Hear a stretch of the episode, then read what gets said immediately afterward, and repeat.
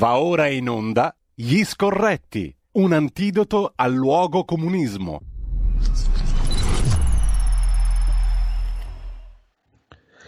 E rieccoci, rieccoci in onda, benvenuto a Carlo Cambi, eh, ragionare per la libertà, e noi ci approvvigioniamo anche di munizioni offerte da alcuni maestri, come appunto mh, abbiamo ascoltato poco fa le parole, credo sempre valide, di Giovanni Falcone. Non sono credo moltissimi i maestri ai quali, ai quali abbeverarci, o no? Cosa ne pensi, Carlo? Ah, guarda, del caldo di Falcone di sicuro non ce ne sono più, eh, e, e mi veniva una tentazione di sovrapporre queste dichiarazioni di Falcone a quelle di Palamara e poi domandarci che cosa è successo e domandarci ancora, possiamo andare avanti così? Tutto lì. Guarda, mi è venuta in mente la stessa cosa, Carlo, riascoltando questo brano. Ne abbiamo selezionati alcuni, il problema, il problema di brani nessuno, di una straordinaria attualità eh, e preveggenza. Preveggenza poi fino a un certo punto, perché in realtà lui vedeva quello che c'era, no? E che tanti facevano esatto. finta di non Però vedere. La domanda che ti faccio io, nessuno dei vicepresidenti del C S M, nessuno dei ministri della giustizia prova vergogna, nessun presidente della Repubblica che, ricordo, presidente del C S M, prova vergogna, ma continuano a pontificare e a brigare per tenere il paese ingabbiato nelle loro convenienze. Intanto, Carlo, avrei visto che passa in cavalleria anche ciò che poteva venir fuori dalla vicenda Palamara, no? Eh, esatto, esatto, con la scusa esatto, delle intercettazioni esatto. poco corrette, sbagliate, eccetera, si archivia tutto quanto. E ma Palamara probabilmente ce lo troveremo in politica come uno dei tanti, insomma. La, la no, domanda sbaglio. Che ti faccio, sì, hai ragione, ma io vorrei mettere in concordanza le dichiarazioni di Falcone, i macheggi per seppellire l'inchiesta Palamara con la multa al bambino disabile che va dentro il bar. Sì. Provate a metterle insieme, provate, se vi riesce. No, il puzzle è incomponibile. Difficilissimo far quadrare le teste. No, forse sì, cioè, c'è un modo per tenere insieme tutto, continua, no? E la Lamorgese continua a pontificare e la Cartabia continua ad essere indicata come la Madonna pellegrina capace di guarire tutti i mali. Carlo, Ieri, tu l'hai letta l'intervista alla Ministra di Giustizia di Massimo Giannini sulla Stampa, ah, no? Ah, una cosa meravigliosa. Siccome conosco entrambi i protagonisti di quel dialogo, devo dire che non ne ecco, potevo dire di meglio. Giannini lo conosci molto bene, ci avevi raccontato, eh, no? Ci hai lavorato insieme eh, sì, a lungo, eh, no? Sì, sì, a lungo eh. con, con Massimo. E devo dire che, che, che non ha fatto come il vino, insomma, non, non è migliorato invecchiando, ma questo è un giudizio mio e lui vorrebbe dire altrettanto di me. Ma la Cartabia è, è, è, è una roba... Cioè, io da cronista, se un ministro mi risponde in quel modo, chiudo il taccuino, mi alzo e me ne vado. No, anche perché gli ha detto più di una volta, guardi, questo no, non glielo dico, questo non l'ho ancora eh, pensato, questo non lo so, allora questo non mi interessa dice, rispondere. Scusi ministro, ci siamo sbagliati, ci vediamo la prossima volta, chiudi il taccuino e te ne vai. E pubblichi l'intervista dicendo questa è l'intervista al ministro della giustizia, o omissis, omissis, omissis. Invece no, a tappetino sdraiati. E la stampa dovrebbe essere il guardia del potere? Ma di che? Ma quando? Ma dove? E poi fanno le pulci a Salvini perché osa porre nel governo un problema di governo. Dice, ma è divisiva allora? Sì, non vorrei, vorrei ricordare che il segretario nazionale del P D, tal Enrico Letta, ha esordito dicendo voglio lo ius soli. Allora chi è che sta minando l'unità del governo? Senti Carlo, in diretta, siccome stiamo cercando di portare Enrico Letta qui a R P L, mh, volevo sapere se anche tu sei disposto a partecipare a un'eventuale chiacchierata con lui. Con chi? Non ho capito. Con Enrico Letta. Con Enrico Letta. C- certo, io sono livornese, lui è pisano, vedrai che ci divertiamo. No, perché lo stiamo contattando. In questi giorni vorremmo fare un giro di opinioni con i principali leader dei certo, movimenti politici in questione. No? Guarda, quindi ne stiamo interpellando un po' tutti, compreso anche Conte, eh, e vediamo un po'. Se te sei della partita lo facciamo in scioltezza redazionale. Ma diciamo io, così. No, io non ho problemi, anzi con questi parlo sempre molto volentieri, o meglio, gli faccio domande, poi aspetto risposte ovviamente. Ecco appunto quello che dicevamo prima. Intanto che cosa te ne pare? Vado al volo e poi entriamo negli argomenti che ci eravamo sì. proposti di discutere oggi, anche con eventuali telefonate, poi ricordo anche il numero sì. per mandare i WhatsApp che la regia Roberto Colombo prontamente ci gira, il tre quattro sei sei quattro due sette sette cinque sei per chi vuole intervenire via WhatsApp, poi dopo apriremo le linee al solito numero zero due sessantasei venti trentacinque ventinove. Intanto prima del ricco menù quotidiano ti chiedo anche d'impulso sulla base della stretta attualità cosa ne pensi della mozione di sfiducia al ministro Speranza al Senato, una pantomima secondo me, ma tu come la vedi? Io penso che non abbia nessun effetto se non quello di rompere le scatole al pezzo di destra che sta al governo. Eh, la Meloni fa ovviamente una sua tattica eh, legittima di, di minoranza, eh, lo fa perché accresce ovviamente i consensi, ma il punto non è fare la minora, la, la, la, come posso dire, il, la mozione di sfiducia a Speranza, il punto è mettere in piedi una commissione d'inchiesta con poteri inquirenti sulle responsabilità del governo Conte, punto. Carlo, intanto c'è un'altra notizia che mi ha catturato l'occhio, sette ex componenti delle Brigate Rosse sono stati arrestati questa mattina in Francia. Su richiesta dell'Italia, tre sono in fuga e ricercati, questo lo ha annunciato la presidenza francese. Eh, I sette sono stati arrestati tutti a Parigi, sono Enzo Calvitti, Giovanni Alimonti, Roberta Cappelli, Marina Petrella, Sergio Tornaghi, Brigate Rosse e poi un nome eh, illustre, Giorgio Pietrostefani, Lotta Continua, e Narciso Manenti, nuclei armati contro il potere territoriale. La decisione di procedere all'operazione che ha portato all'arresto di questi sette, tre sono ricercati, è stata presa direttamente dal presidente francese Macron, secondo quanto riferito dall'Eliseo. Ombre rosse è stata chiamata dalle autorità francesi il dossier riguardante gli ex terroristi italiani arrestati questa mattina. Io mi aspetto Alla... che Gaslerner faccia l'ennesima petizione del Pietrostefani come la fece per, per Sofri, come l'ha fatta per un sacco di altre gente, ma dove sono gli intellettu- intellettuali della gauche caviar a difesa di questi? Allora, tu, sai che cos'è? Siamo... Però fammi dire una cosa, il sintomo sì, di questi arresti, sai che cos'è? È che in Europa cominciano ad aver paura di Mario Draghi. Mm. Cioè l'idea che la Merkel se ne vada e che Macron ha un problema che si chiama Le Pen non, non proprio di scarso momento, eh, consente all'Italia, o dovrebbe consentire all'Italia di avere un protagonismo europeo che ha perduto da, lungo, da lunga pezza. Ora bisogna vedere se Draghi si allea di nuovo con la maggioranza Ursula o se ha il coraggio di portare l'Italia dentro l'Europa. E portare l'Italia dentro l'Europa significa tenere presente che c'è una maggioranza schiacciante nell'opinione pubblica che vota a centrodestra e quindi adeguare i suoi comportamenti di governo, le sue perorazioni continentali a un'ideologia più liberale. Ecco, questa è la scommessa importante. In Francia si vota nel ventidue, esattamente sì. come si vota nel ventidue per il Presidente della Repubblica in Italia, no? Sì. Secondo te la Le Pen si è ripulita a sufficienza di tutte le incrostazioni varie, vere o presunte, appiccicatele o, o reali? Eh, ha delle ma, chance, come dicono i sondaggi? Secondo me sì, ha delle chance, ma eh, se non ce l'ha la Le Pen sicuramente ce l'ha il conservatorismo francese. Ora si tratta di capire se la Le Pen fa... Uh, squadra, cioè pur di togliere dall'Eliseo uh, l'eurocrazia rappresentata da Macron, quella, quel milieu uh, che tutti conoscono, che è metà affari, metà intese segrete, metà... Eh? Eh, eh, allora sì, perché la Francia sta messa malissimo, ragazzi. Eh, voi vi ricordate che ci facevano le pulci col centotrentacinque per cento di debito P I L, vero? In Europa, cioè eravamo sì, i reietti sì. d'Europa.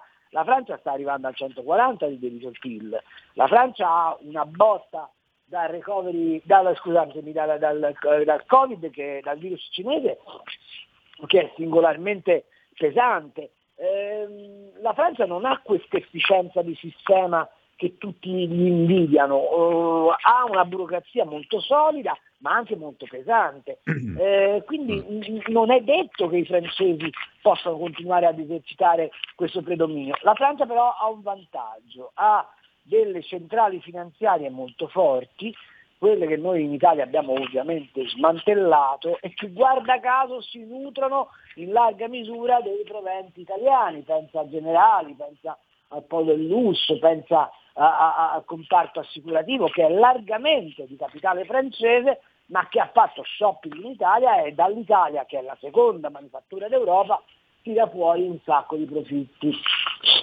Questo per dire che noi abbiamo sempre molto difeso i campioni nazionali, grazie alla sinistra e al P D che ci ha portato a ritenerci un appendice non si sa bene di quale eh, superpotenze internazionali. Se noi avessimo difeso i campioni nazionali, non avessimo svenduto l'Italia come ha fatto Prodi. Eh, stavo pensando stamattina alle puttanate, scusami l'espressione mm. non accademica, che si dicono sul, eh, sul pezzo verde, no? Sul green, che è una grandissima illusione, e stavo pensando abbiamo ammazzato l'uomo che trent'anni fa aveva costruito la chimica verde, cioè Augardini.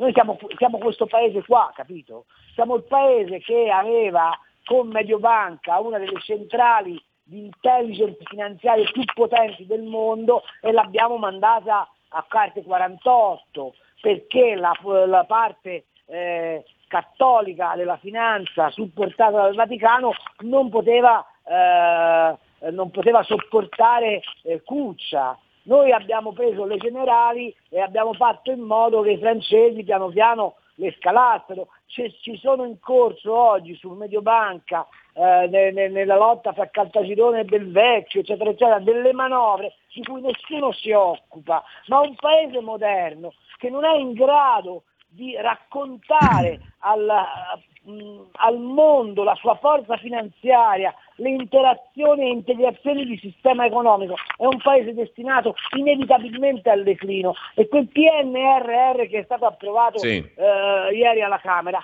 è sì. una condanna per i prossimi cinquanta anni al sottosviluppo, ecco, Carlo, dell'Italia. Ti, oh. ti, ti fermo un attimo qua, perché ah, non per fermarti ma per approfondire questo punto, perché è il primo punto eh. che mi interesserebbe discutere con te approfonditamente oggi e anche con chi ci ascolta. Stanno già arrivando numerosi WhatsApp, poi cerco di dare conto di tutti quelli che arrivano, però il punto qui chiave e da capire bene è la portata politica di questo recovery plan, perché sulla portata economico-finanziaria diciamo tutto è lecito dire in questo momento, comprese credo delle grandi fesserie, no? uh, i fantastigliardi sì. che piovono giù, perché più o meno siamo sì, sempre lì alla famosa, alla famosa prima pagina del Fatto Quotidiano, che già tempo fa era uscito facendo vedere i soldoni che arrivavano giù dall'Europa sui, do, sugli italianuzzi. Dopo, in, Cosa? in trenta secondi vi faccio i conti. Eh? In trenta secondi eh, sì, vi appunto. Faccio i conti. Rifacciamo un po' i conti, perché così sappiamo anche di cosa stiamo parlando. I fantastigliardi non esistono, mi par di capire. No. Questo è il primo punto. Secondo, no. qua c'è un'obbligazione politica mol, molto forte per il futuro.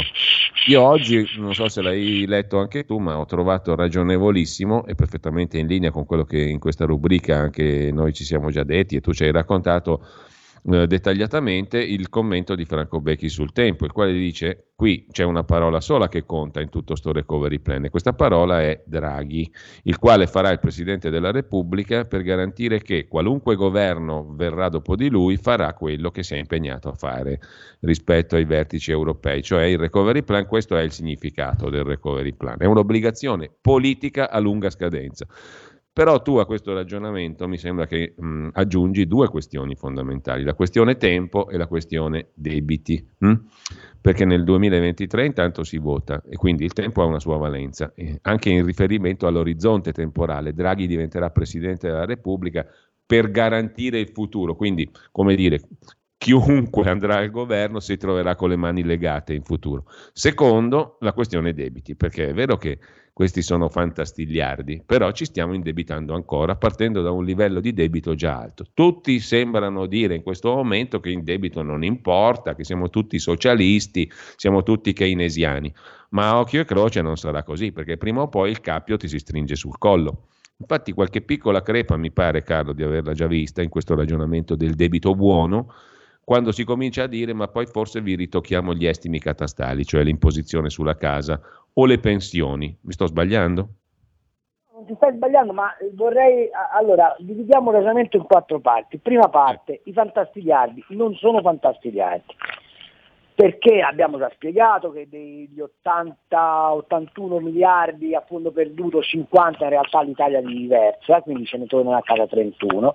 Abbiamo già spiegato che degli altri che ci, che ci danno sono tutti a debito, quindi dobbiamo restituirli, e che il vantaggio derivante dal eh, diciamo così, il tasso di interesse concordato con cui ci danno i soldi Eh, a prestito e quelli che prenderemo sul mercato è un vantaggio valutabile intorno ai quattro miliardi sui sei anni di vigenza del prestito, quindi portiamo a casa, se va grassa, poi c'è un incremento di contribuzione dell'Italia sul bilancio ordinario della Comunità Europea, per cui se va grassa il netto è che portiamo a casa un trentadue trentatré miliardi. Questa è la portata del recovery fund. Certo, la leva che il recovery fund utilizza è invece molto molto più grande.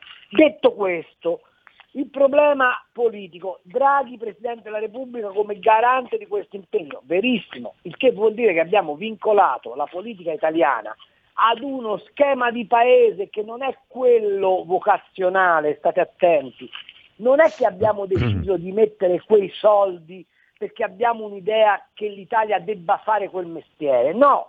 Noi stiamo mettendo dei soldi dentro cassetti che ha già disegnato l'Europa, cioè l'Europa che ci dice mettete il quaranta per cento nell'ecologia, mettete il trenta per cento nell'innovazione, mettete il venti per cento, ma non è detto che... Senti, quindi scusami Carlo, per essere proprio terra a terra è un po' schifoso, e le discussioni che abbiamo sentito in Parlamento sono tutte campate sulla retorica e basta, sono balle. Assolutamente sì, la domanda che io ti faccio è: ma se tu hai un problema di spopolamento dell'Appennino e della montagna e hai un paese dove il sessanta e più per cento della popolazione vive in eh, comuni sotto i cinquemila abitanti, il tuo problema è l'alta velocità o la mobilità intervalliva?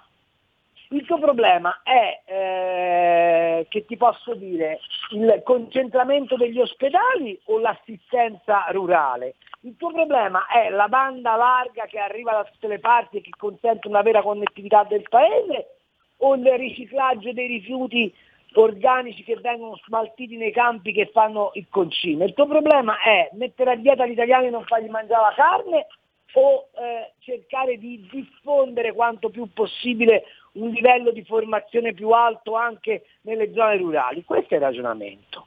È chiaro che se tu pigli questo modello che puoi immaginare per l'Italia, lo porti in Germania, eh, che è un paese a grandi aggregazioni metropolitane, con i noccioli duri produttivi, con imprese che hanno mediamente mille a millecinquecento impie- impiegati per, per unità produttiva, in un paese come il nostro che ha mediamente tre virgola cinque impiegati per unità produttiva, sono due modelli comparabili. E tu puoi mettere le stesse cose lo st- negli stessi cassetti, eh, nome- con la stessa nomenclatura di investimenti, ma di che cosa stiamo parlando?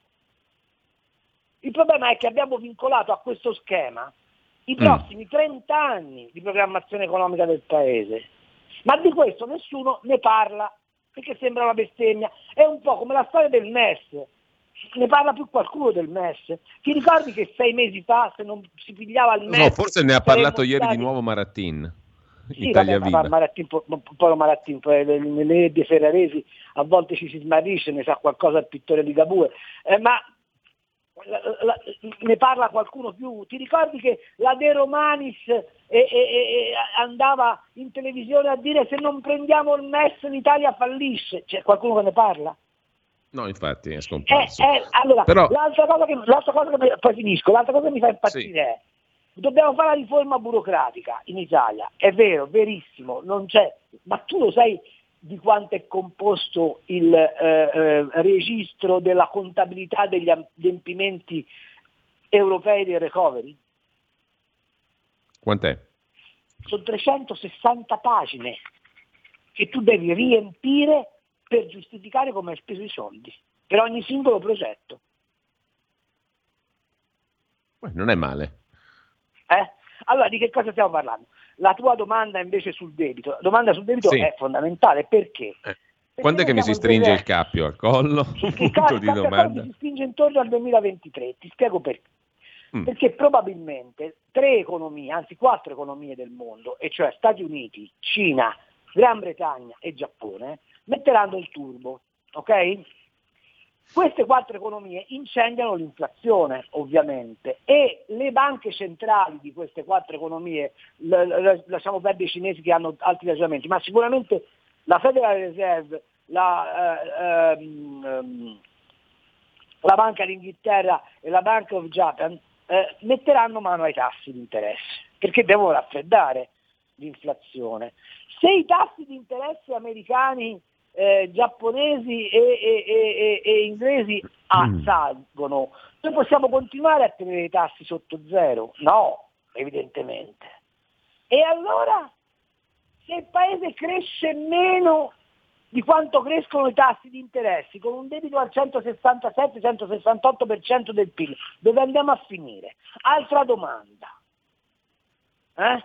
Ma se io con, non riesco a crescere di più e ho scritto che il recovery plan a fine dei sei anni di investimenti incrementa il prodotto interno lordo del tre virgola sei per cento, partendo noi oggi da un meno otto virgola sette per cento e avendo saputo che arriveremo forse allo stesso livello di P I L che avevamo prima della pandemia di virus cinese nel, a metà del duemilaventitré, ci rimangono due anni e mezzo per agganciare una crescita che sia superiore al tasso di interesse che ci verrà chiesto sul debito depurato dall'inflazione. Il che significa che dovremmo crescere almeno del tre virgola cinque quattro per cento l'anno, con un impatto dei miliardi che arrivano dal recovery fund stimato al tre virgola sei per cento a fine periodo. Ma dove però li fanno i conti?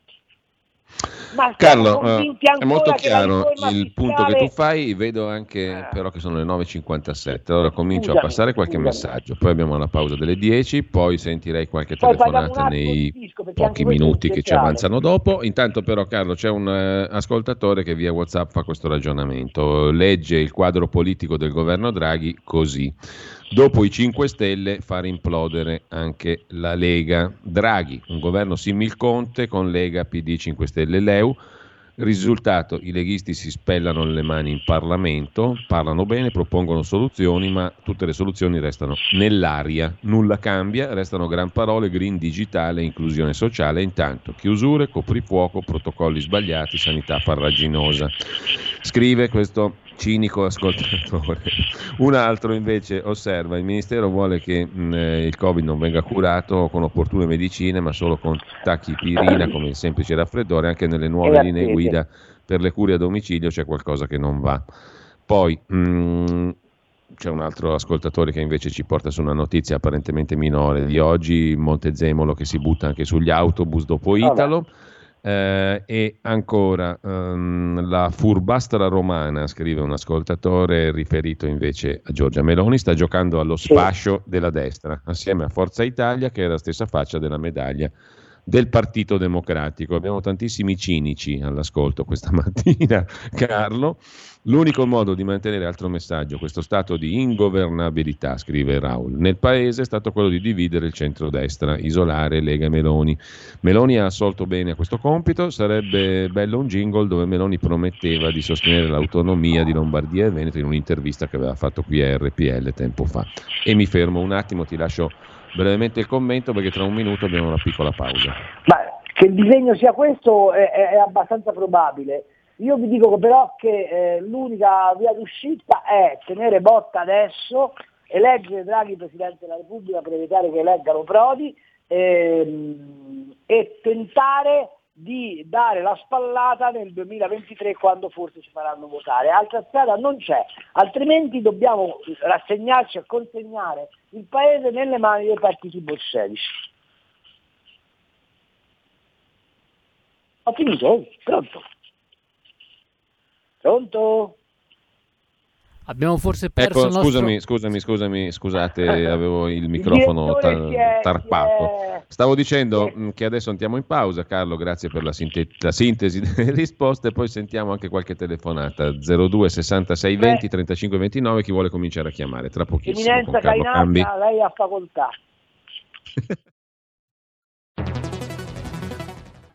Il futuro appartiene a chi fa squadra.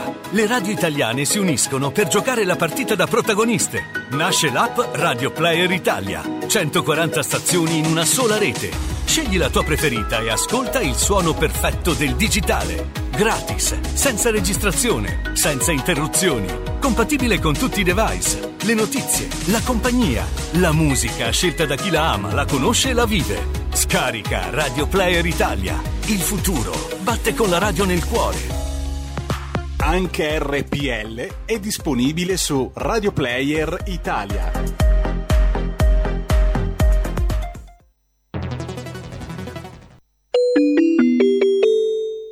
Due per mille alla Lega. Sostieni la Lega con la tua firma. Scrivi il codice D quarantatré sulla tua dichiarazione dei redditi. Assegnare il tuo due per mille al codice D quarantatré, D quarantatré, D quarantatré non costa nulla. Aiutaci ad aiutarti. Il tuo supporto è prezioso. Ricorda, D quarantatré per il tuo due per mille alla Lega di Salvini. Porta con te ovunque R P L, la tua radio. Scarica l'applicazione per smartphone o tablet dal tuo store o dal sito radio R P L punto it. Cosa aspetti?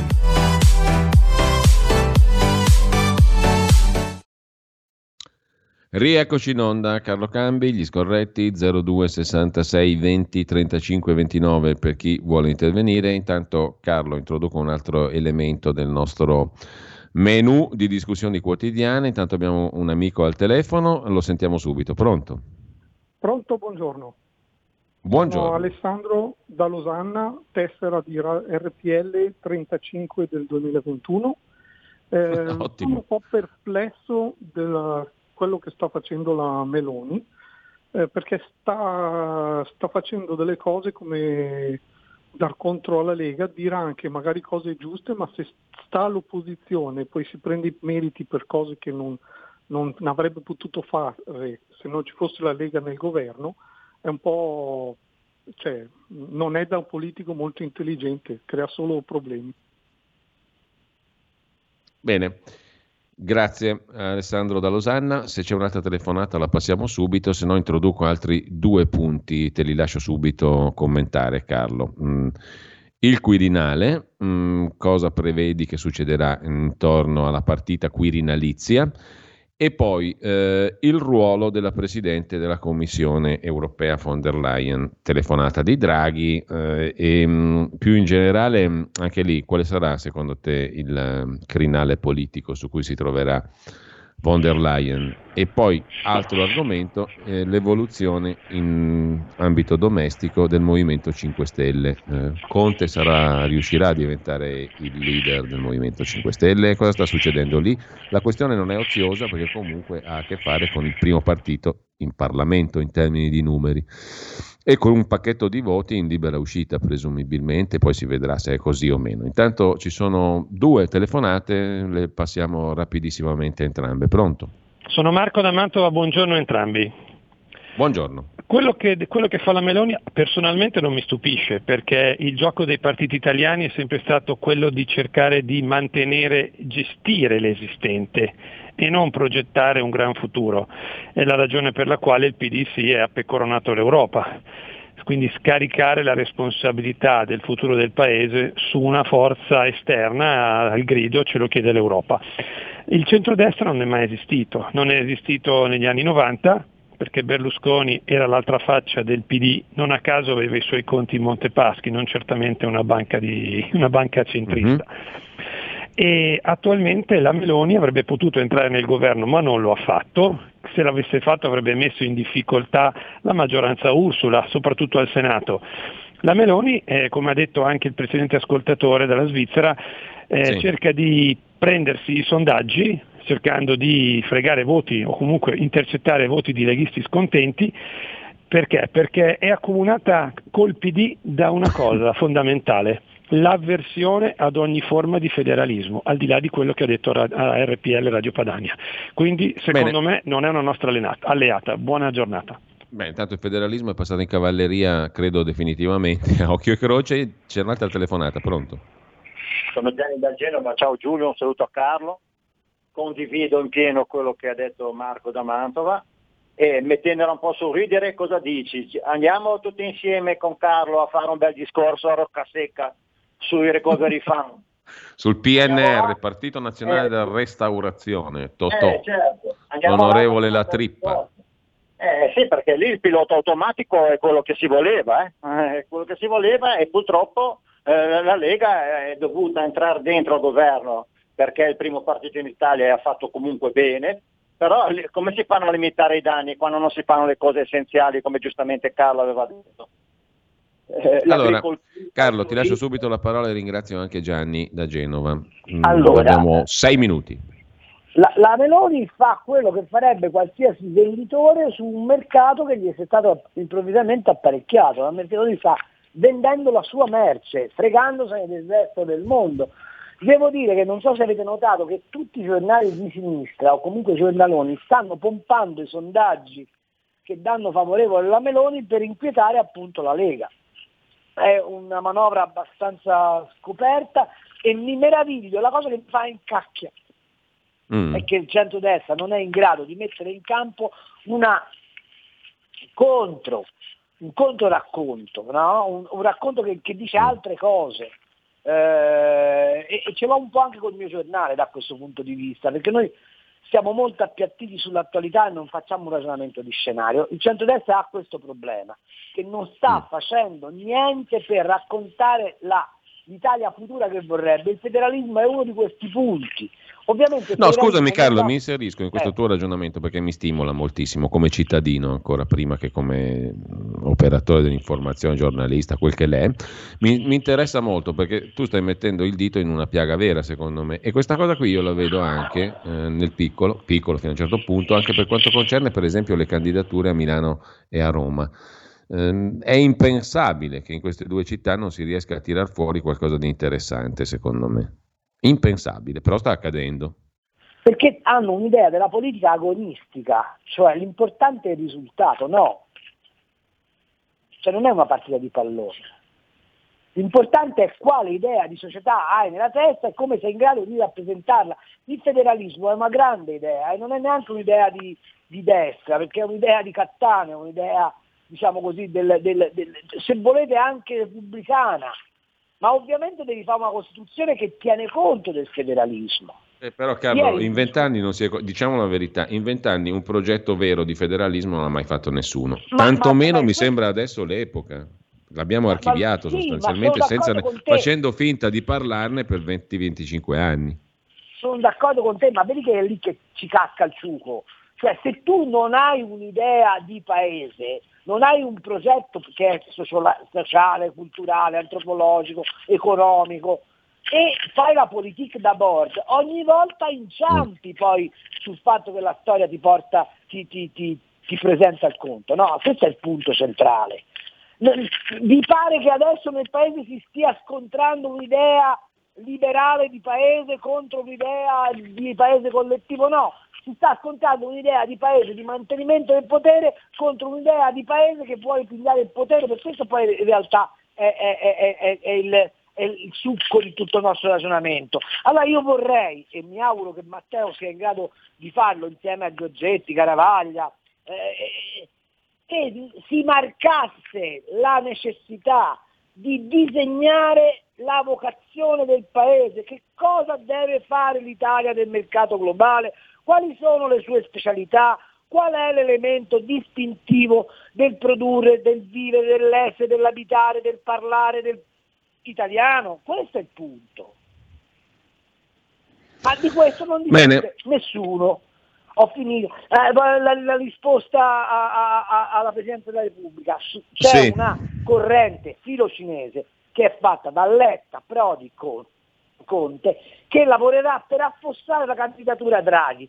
È indispensabile che chi ha una vocazione atlantica e quindi occidentale sostenga Draghi. Questo sarà lo scontro. Io anche prevedo che cercheranno una soluzione napolitano, cioè far, dime- far eh, confermare eh, Mattarella e farlo dimettere due anni dopo, in modo che Mattarella possa, se le elezioni del, duemilatré, eh, del duemilaventitré andranno eh, con una patta, mm-hmm. eh, ridare il governo alla sinistra, perché questo è un altro dei progetti che hanno nella pancia. La von der Leyen, la von der Leyen ha un problema enorme, perché perderà il puntello della Merkel. Se vincono i Verdi, come pare, tant'è vero che il Recovery Fund mm. e l'idea dell'Europa ad emissioni zero è pensata esclusivamente per evitare che i Verdi vadano a governare in Germania, se la von der Leyen sarà in, quelle, in quello stato, noi avremo un bisogno disperato di avere una leadership italiana in Europa, altrimenti ci fanno a pezzi. Carlo, siamo in procinto di salutarci, però ti giro le osservazioni di Pina, che scrive perplessa a proposito di Letta, che continua a dire a Salvini scegli se stare dentro o se stare fuori. Eh, Pina dice che sono perplessa su questo atteggiamento, qualcuno dovrebbe ridirgli stai sereno. E poi mh, Paolo da Milano, parlare di federalismo e immigrazione come parlare delle bare a Roma in attesa di cremazione. eh, Luigi, Vabbè, la Francia e il nucleare, una nazione che ha questa energia tutto può rimanere una potenza economica anche di medio livello. Eh, e ancora tra i messaggi che sono arrivati, Lorenzo che ricorda che di Draghi Cossiga aveva una pessima opinione, mi pare che avesse ragione lui, scrive Lorenzo. E il rialzo dei tassi è una chimera, nessun paese lo può sostenere, il sistema finanziario sarà resettato, prevede Pietro. E poi Francesco che dice Cambi parla bene ma quali soluzioni propone?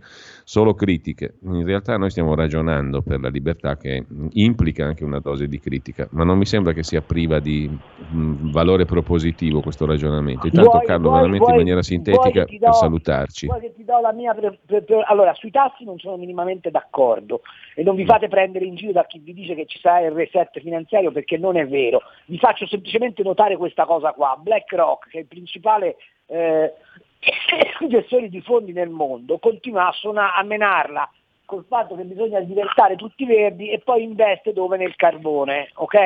Allora questo cosa vuol dire? Vuol dire che un conto è quello che si dichiara, un conto è quello che si fa. Io la voglio vedere la, la Federal Reserve americana quando si trova con un'inflazione al quattro, al cinque per cento, se tiene ancora i tassi negativi, per farsi dire che gli stipendi vengono mangiati in pancia alla gente. Ma, ma di che cosa stiamo parlando? Forse qua, quelli che dicono queste cose qua un minimo di cognizione di come funziona l'economia dovrebbero averla. Quanto all'idea di che cosa propongo io, ve lo dico subito: economia liberale.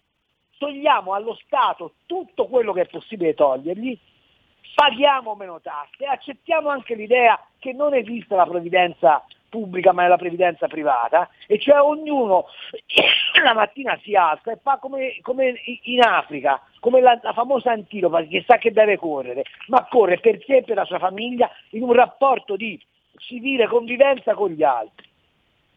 Il problema è che la rivoluzione liberale in Italia non la vuole nessuno, sapete perché? Perché fare mm. la rivoluzione liberale significa misurarsi con le proprie incapacità, e questo è un paese che è sempre stato popolato dai figli di mamma, quelli che comunque la mattina il latte caldo lo trovano e si svegliano quando gli fa comodo. No, i paesi liberali sono quelli dove il senso Carlo. del dovere è un valore etico. Ho finito.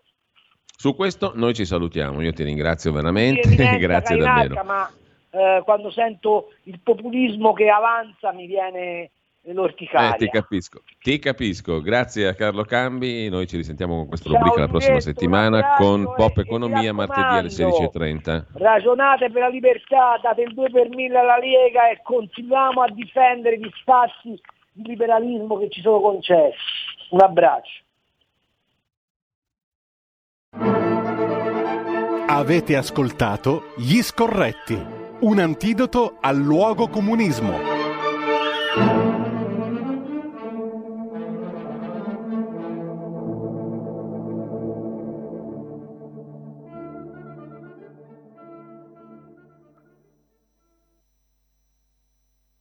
Michele Santoro intervista Giovanni Falcone, millenovecentonovanta, i pentiti e la politica. Io ho sentito tutte le interviste, quelle che ho fatto anch'io ai pentiti, no?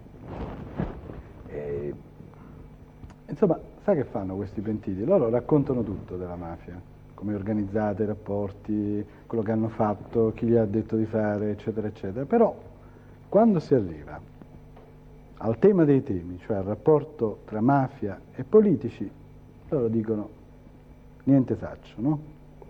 Ma lei con quali pentiti ha parlato? No, io ho sentito prima di tutto tutte le interviste fatte, insomma quelle di Biagi, quelle fatte dal T G O, praticamente tutto quello che è stato trasmesso io lo so. Non hanno mai detto, i pentiti di Cosa Nostra non hanno mai detto niente saccio. Hanno detto esattamente il contrario.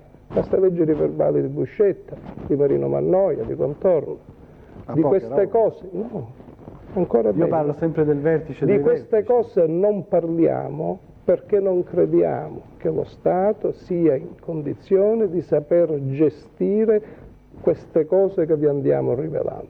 Ecco, io questo volevo... Ecco. Che è verbalizzato nelle dichiarazioni di Buscetta. Quindi loro non parlano, non toccano il livello politico perché hanno paura? No, no, non, hanno, non è problema di aver paura. Veda, il problema della paura per un uomo d'onore non si pone, non si pone. È una persona che è abituata a convivere. Si uccide un uomo d'onore certe volte perché dimostra di vacillare, di avere, di non sopportare per esempio il regime carcerario. Quindi si figuri se queste persone che hanno collaborato con la giustizia lo hanno fatto per paura. Non è questo il problema della paura. Il siciliano è abituato a convivere con la morte e il mafioso ancora di più. Non allora perché non ne parlano di questi politici? Perché, perché ritengono che sia controproducente in un determinato momento storico. È una libera scelta fatta da loro. Cioè, lei mi sta dicendo che loro si sentono parte degli equilibri politici di questo paese? No, affatto, non dico questo. Loro sanno perfettamente che quando si comincia a parlare e a toccare certi argomenti si sollevano certi inutili polveroni che tendono a svilire anche quelle parti delle loro dichiarazioni che sono estremamente fondate. Giovanni Falcone, millenovecentonovanta. I pentiti e la politica.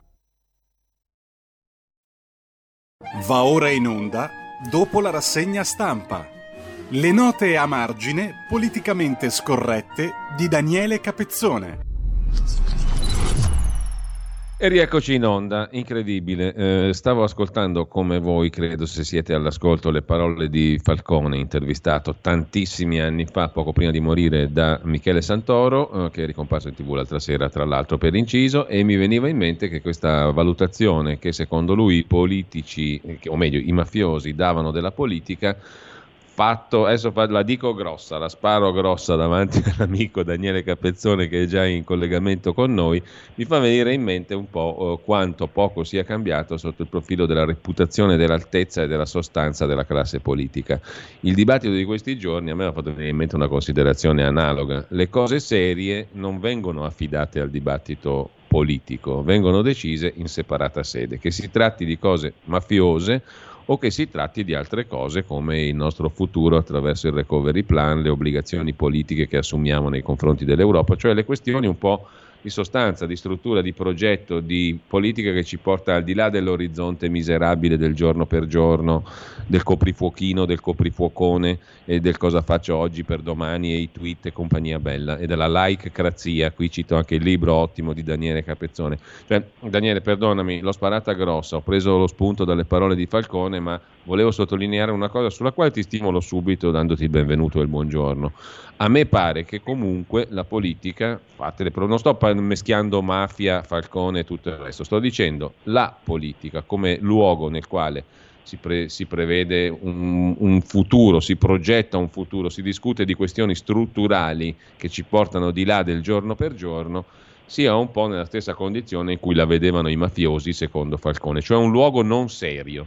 io mafioso pentito non parlo di politica, non perché mi ritengo parte di questo o di quel partito o del quadro politico, ma perché le cose che dico devo essere sicuro che vengano recepite da persone serie quando io sono pentito, se no me le tengo per me, niente saccio. Eh? Eh, che ne dici? Eh, direttore, un buongiorno a te e agli ascoltatori. Al di là del, del, del, del tema evocato da Falcone in questo stralcio, quello che dici eh, purtroppo ha un fondamento eh, doppio. Da un lato per una tendenza, diciamo, delle tecnocrazie non solo italiane, non solo nazionali, a bypassare la volontà popolare, a eh, scegliere vie, come le vogliamo chiamare, ademocratiche, no? Mettiamola così. Sì. Dall'altro però eh, c'è anche un po' di sindrome di Stoccolma, per cui la politica stessa sembra accettare, eh, io ne parlo un po' nel libro, un ruolo da Eh, come lo vogliamo chiamare, da infotainment, per cui i politici eh, fanno intrattenimento televisivo e le decisioni vere le pigliano gli altri dietro, eh, il che sul momento può risparmiare alla politica l'impopolarità di una decisione specifica, della serie non l'ho presa io ma me l'ha chiesta il virologo, me l'ha chiesto il C T S, me l'ha chiesta l'Europa, me l'ha chiesto il recovery qua, me l'ha chiesto il recovery là. Eh, ma nel medio periodo distrugge qualunque credibilità della politica come luogo di decisione. Ecco, a proposito di cose sostanziali, tu oggi ti occupi sulla Verità della riforma fiscale e dici meno male, tutto sommato, che le carte le darà il Parlamento. Ecco, siamo davanti a questa possibilità reale o no? Perché alla fine, per di capire, ci siamo comunque eh, indebitati mh, con, eh, o ci indebiteremo con l'Europa, come è probabile che vada in relazione a questo recovery plan. Per risultati tutti da definire, quello che è parso di capire è che si metterà mano in qualche modo ai soliti capitoli fisco e pensioni. In maniera più o meno rassicurante, tu dici lo deciderà il Parlamento, perché il Parlamento sarà comunque centrale. Dobbiamo esserne appunto rassicurati? No, però per le ottime ragioni che tu hai spiegato, no. Però mettiamola così, guardiamo mm. ai lati eh, diciamo meno gravi. Primo, la riforma fiscale non è tra quelle che stanno nel pacchetto ristretto del recovery plan, è sì. una riforma di accompagnamento, quindi l'Italia non deve farsi ricattare su questo, non deve far entrare ciò che nel ricatto non sta dentro il perimetro del ricatto. Primo. Secondo, una delega fiscale è una cosa lunga, per cui eh, prima c'è il disegno di legge delega, viene approvato da entrambe le Camere e mm. campa cavallo, poi il governo fa i decreti delegati e poi il Parlamento dà il parere su quei decreti. Ergo, eh, il centrodestra, sia quello che sta dentro il governo sia quello che sta fuori, ha tutti gli strumenti per evitare blitz, eh, corse affannose, eh, accelerazioni innaturali. Terzo, c'è una frase di Draghi di ieri che secondo me il centrodestra dovrebbe usare, quando Draghi dice beh certo però servirebbe condivisione politica. E beh, ecco, le tasse sono esattamente il tema su cui la condivisione politica non c'è naturaliter, perché eh, chi sta a destra la vede in un modo, chi sta a sinistra la vede in un altro, e eh, il prelievo fiscale è per definizione il luogo delle differenze politiche. Ergo, secondo me, il centrodestra ha tutte le ragioni per dire se dobbiamo fare uno o due interventi chirurgici e limitati, ok, se dobbiamo fare la riforma fiscale complessiva che ipoteca i prossimi cinque anni, no grazie. Eh, Daniele, mh, prendo spunto ancora dalla Verità, perché mi induce a riflessioni che voglio sperare possano essere stimolanti anche per chi ci ascolta. Le Camere votano il piano a, t- a scatola chiusa, il recovery, pagina cinque. Nella stessa pagina i sindaci del sud che battono cassa, ma con la vecchia volpe di Mastella che dice il mezzogiorno è fottuto. Allora io ti faccio due domande: ma chi l'ha scritto sto piano? Se il Parlamento ha fatto finta di discuterne per un giorno, visto che di tutti i punti specifici non se ne può affrontare nessuno in una discussione parlamentare così compressa, onestamente. Quindi chi l'ha scritta sta roba qua? E quindi chi comanda veramente? Secondo, mezzogiorno fottuto o soltanto il mezzogiorno o anche il resto del paese? Eh, sai chi l'ha scritto? L'hanno scritto cinque signori intorno a Draghi, quei ministri tecnici lì, eh, in un perimetro ademocratico che è quello che ben conosciamo. Eh, due, dopodiché chiedi a me ti piace il piano, e io sono un vecchio liberale eh, pro Hayek, pro Friedman, figurati se la pianificazione può piacermi, a me fa orrore. Cioè, ti confesso, io ho sempre trovato un po' curiose alcune critiche all'Europa fatte sia da destra sia da sinistra, secondo le quali critiche l'Europa sarebbe troppo liberale. Io ho sempre fatto la critica opposta, cioè che è troppo socialista, che è troppo statalista, che è troppo dirigista, che è un progetto costruttivista, che c'è, per usare le parole di Hayek, la presunzione fatale di pianificatori che pensano di poter loro decidere mm. come va la vita, la società. Figurati tu uno che nel duemilaventuno scrive un piano quinquennale, cioè a me sembra proprio una cosa fuori dalla grazia di Dio. Tre, il Sud fottuto o no? Dipende dai punti di vista. Eh, se si ragiona su un Sud eh, che cresca nel settore privato, abbassamento di tasse, eh, nuove imprese che sorgono, eccetera, ah, questo non sarà purtroppo minimamente aiutato dal recovery plan. Se invece si ragiona di opere pubbliche, clientele, appalti, eh, no, no, il Sud ha diciamo la sua share, la sua parte, e quindi vedrai che tanti di quelli che piangono saranno i primi a fare l'assalto alla diligenza nel mondo politico e parapolitico. Ecco, altro tema, eh, andiamo per capitoli, anche tu te ne sei occupato ovviamente stamani in rassegna stampa, il caso Grillo. Al di là del caso Grillo, sul quale pure oggi apre la prima pagina con Giacomo Amadori della Verità, eh, ti chiedo più in generale, mh, tu che orizzonte prevedi per il Movimento cinque Stelle? Riuscirà Conte a diventare un po' il dominus della situazione? E più in generale, eh, il bacino di voti che comunque hanno fatto dei cinque Stelle ancora attualmente il primo partito in Parlamento, e questo ha un suo rilievo per i prossimi due anni, c'è poco da fare fino all'elezione del Presidente della Repubblica e oltre. Che fine farà secondo te questo bacino di voti? Stessa domanda speculare te la pongo per l'altro campo, il centrodestra, perché comunque anche Forza Italia è un partito che si troverà a vivere una transizione, la sta già vivendo inevitabilmente. Da un punto di vista politico Berlusconi già adesso è molto poco presente, no? Quindi eh, anche quello è un bacino di voti eh, che eh, qualcuno si domanda dove andranno a finire. Tu come la vedi? Guarda, bacini di voti secondo me entrambi a fortissimo rischio di restrizione, eh, questo, mm. eh, da questo punto di vista a mio avviso sul lato destro occorrerebbe uno scatto di fantasia che non mi pare faccia nessuno, cioè il tema non è ereditare i voti pochi eh, sì. che Forza Italia avrà tra un anno o fra due, il punto sarebbe costruire diciamo uno spazio politico eh, liberale, non liberal tipo Carfagna eccetera, ma uno spazio fortemente libertario, antitasse, eh, anticonformismo europeo eccetera, cioè, secondo me questo sarebbe anche interesse di Salvini e Meloni che eh, o i loro partiti o un'altra area, mh, le formule mi interessano fino a un certo punto, si facessero interpreti di qualcosa che possa consentire di andare oltre il quaranta per cento che altrimenti si divideranno. Sul lato grillino la cosa è più complicata, allora, eh, sì. il trentatré per cento se lo scordano, secondo me si scordano pure il quindici e si scordano pure il dodici per cento. A mio avviso in questo momento sono sotto il dieci per cento. Sì. Avendo elaborato questo lutto, ehm, la lotta lì sarà solo per chi gestisce questo strumento di potere politico a sinistra. Grillo eh, mi pare perso diciamo, eh, in una dimensione di, di follia, di urla, di, di eccetera. Eh, Conte mi sembra funzionale a una triangolazione con Bettini, Bersani, D'Alema, per farne una forza sostanzialmente di estrema sinistra che condizioni il P D da sinistra. Io non riesco però a capire, non perché abbia stima particolare della persona che sto per citare, cosa possa venire di buono a Di Maio da una prospettiva come questa. A mio avviso invece Di Maio cercherà di usare tutti gli strumenti che può, di caos eccetera, per sabotare il takeover da parte di Conte. Allora, mh, grazie a Daniele Capezzone. A mo' di tweet eh, il, l'arresto di sette personalità del, del terrorismo di sinistra in Francia, compreso Pietrostefani, Lotta Continua.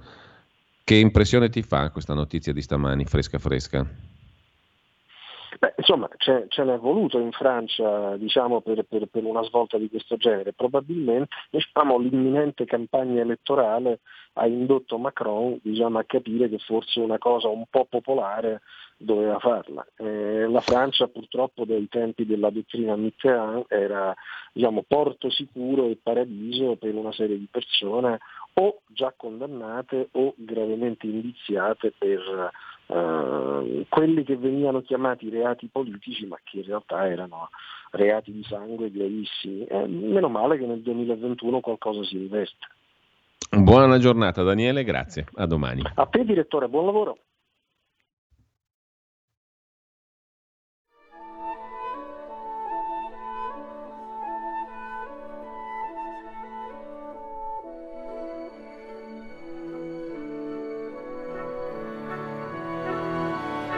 Avete ascoltato Dopo la rassegna stampa.